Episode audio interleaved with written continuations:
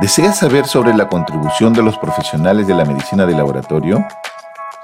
En esta segunda temporada de mi podcast, en 2022, conocerás más de la importancia de las pruebas de laboratorio y cómo impactan en tu salud. Realizaré entrevistas a profesionales relacionados al laboratorio clínico y a la salud. Soy Luis Figueroa y aprendamos juntos de la medicina de laboratorio. Bienvenido a tu podcast.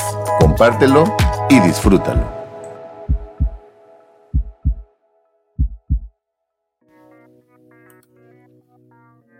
¿Se puede innovar en salud a pesar de gestionar la crisis en el sector público? La matriz de Eisenhower, conocida como la matriz de urgente importante, ayuda a decidir y priorizar tareas por urgencia e importancia, clasificando las tareas como menos urgentes e importantes y que éstas deberían delegarse o inclusive no hacerlas. Eisenhower fue el presidente número 34 de los Estados Unidos y antes de convertirse en presidente se desempeñó como general en el ejército y comandante supremo de las Fuerzas Aliadas durante la Segunda Guerra Mundial. Eisenhower tuvo que tomar decisiones difíciles, y eso lo llevó a inventar el famoso principio de Eisenhower. Lo que es importante pocas veces es urgente, y lo que es urgente pocas veces es importante. En este mismo enfoque, desde la perspectiva de gestión, podemos abordar necesidades urgentes y no urgentes. Y estas podemos también cruzarlas con enfermedades planificadas o no planificadas. En ese sentido aparecen dos cuadrantes que destacan. Uno de ellos es donde se encuentran actividades urgentes y no planificadas. Cuando hacemos esto, nos aparece un cuadrante que se denomina la gestión de la crisis. Es decir, constantemente en la gestión pública nos transformamos en bomberos al estar apagando incendios como parte de la gestión.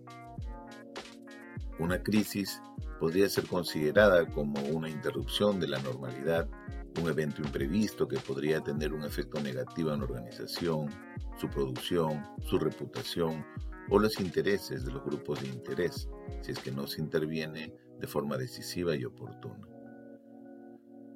Sin embargo, si tuviéramos actividades planificadas y que no son urgentes, pues estaríamos tratando de llegar a un cuadrante denominado como la gestión efectiva, donde estamos siempre buscando nuevas oportunidades, nuevos nichos de intervención, innovación o, por ejemplo, lo que conocemos como estar navegando en el Océano Azul.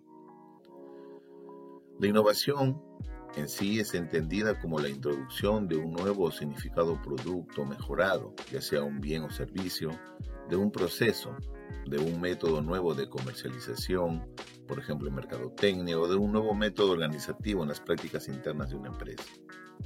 Por lo tanto, la innovación en el sector salud es muy reconocida, sin embargo presenta muchas limitaciones en la práctica debido al nivel de información existente, altas regulaciones en cuanto a seguridad, relaciones con los financistas de salud, el gobierno, las aseguradoras y quizás la más importante, y es que de forma constante en el sector público estamos administrando la crisis, porque estamos de forma rutinaria gestionando la crisis.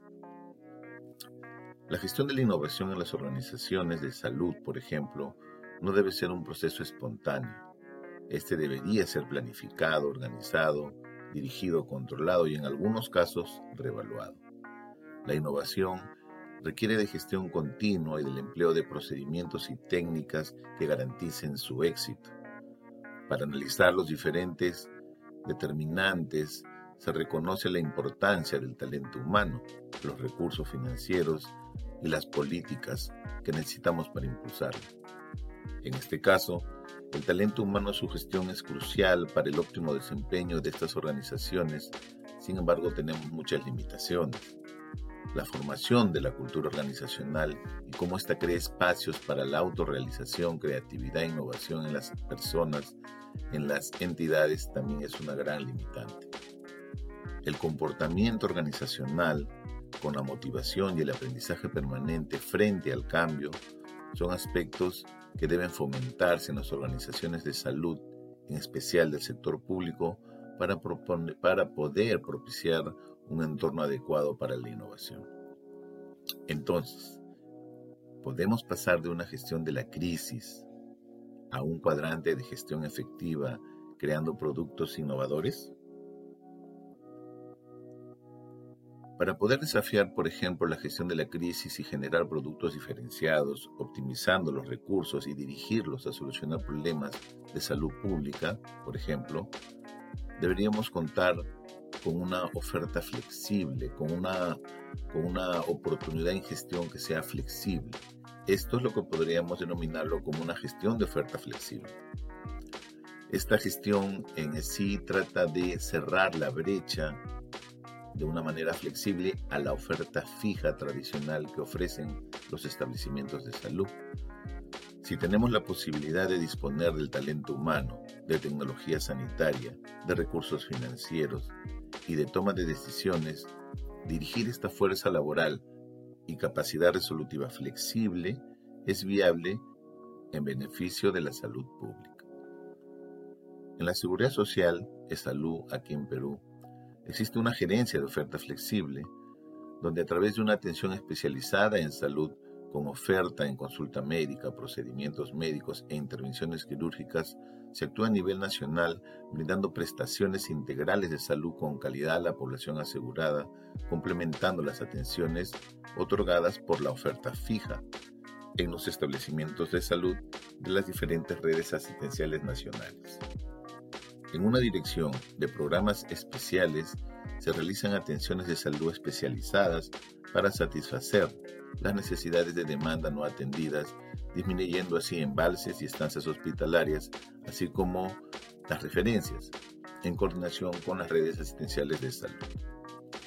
En estas semanas, por ejemplo, se está desplegando una iniciativa denominado Es Salud sin Olas, donde se trasladan puntos de detección contra el coronavirus, además de integrar sus servicios de teleconsulta, telemonitoreo, unidades de respuesta rápida y en caso fuera mérito, en caso la merite un paciente, se puede trasladar, por ejemplo, a la Vía Panamericana, que es un establecimiento de mayor complejidad en el caso el paciente que tiene coronavirus se complique.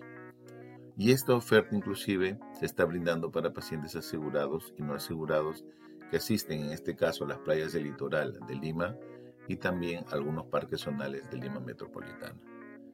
En general, esta iniciativa de salud articula de forma intersectorial con los gobiernos locales y distritales de la capital para tratar de ofrecer este tipo de servicio a todos los ciudadanos de Lima.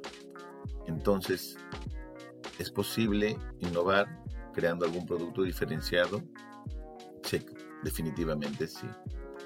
Es imperativo estructurar programas permanentes de innovación en salud, donde sus modelos prestacionales, en este caso, que sean flexibles, puedan articular de manera adecuada con los establecimientos de salud, ¿no? en la mesogestión clínica y dirigirse a la gestión clínica, la microgestión, de tal manera que se puede optimizar sus recursos y enfocar, digamos, esta fuerza laboral a estas necesidades.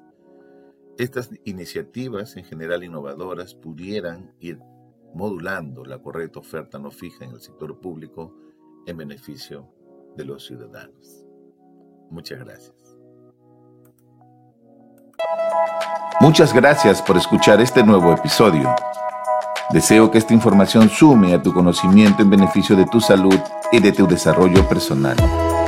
Que tengas una excelente semana y recuerda que no importa lo lento que avances, siempre y cuando no te detengas. Gracias por escucharme y te invito a que continúes siguiéndome en esta segunda temporada con próximos episodios. Cuídate.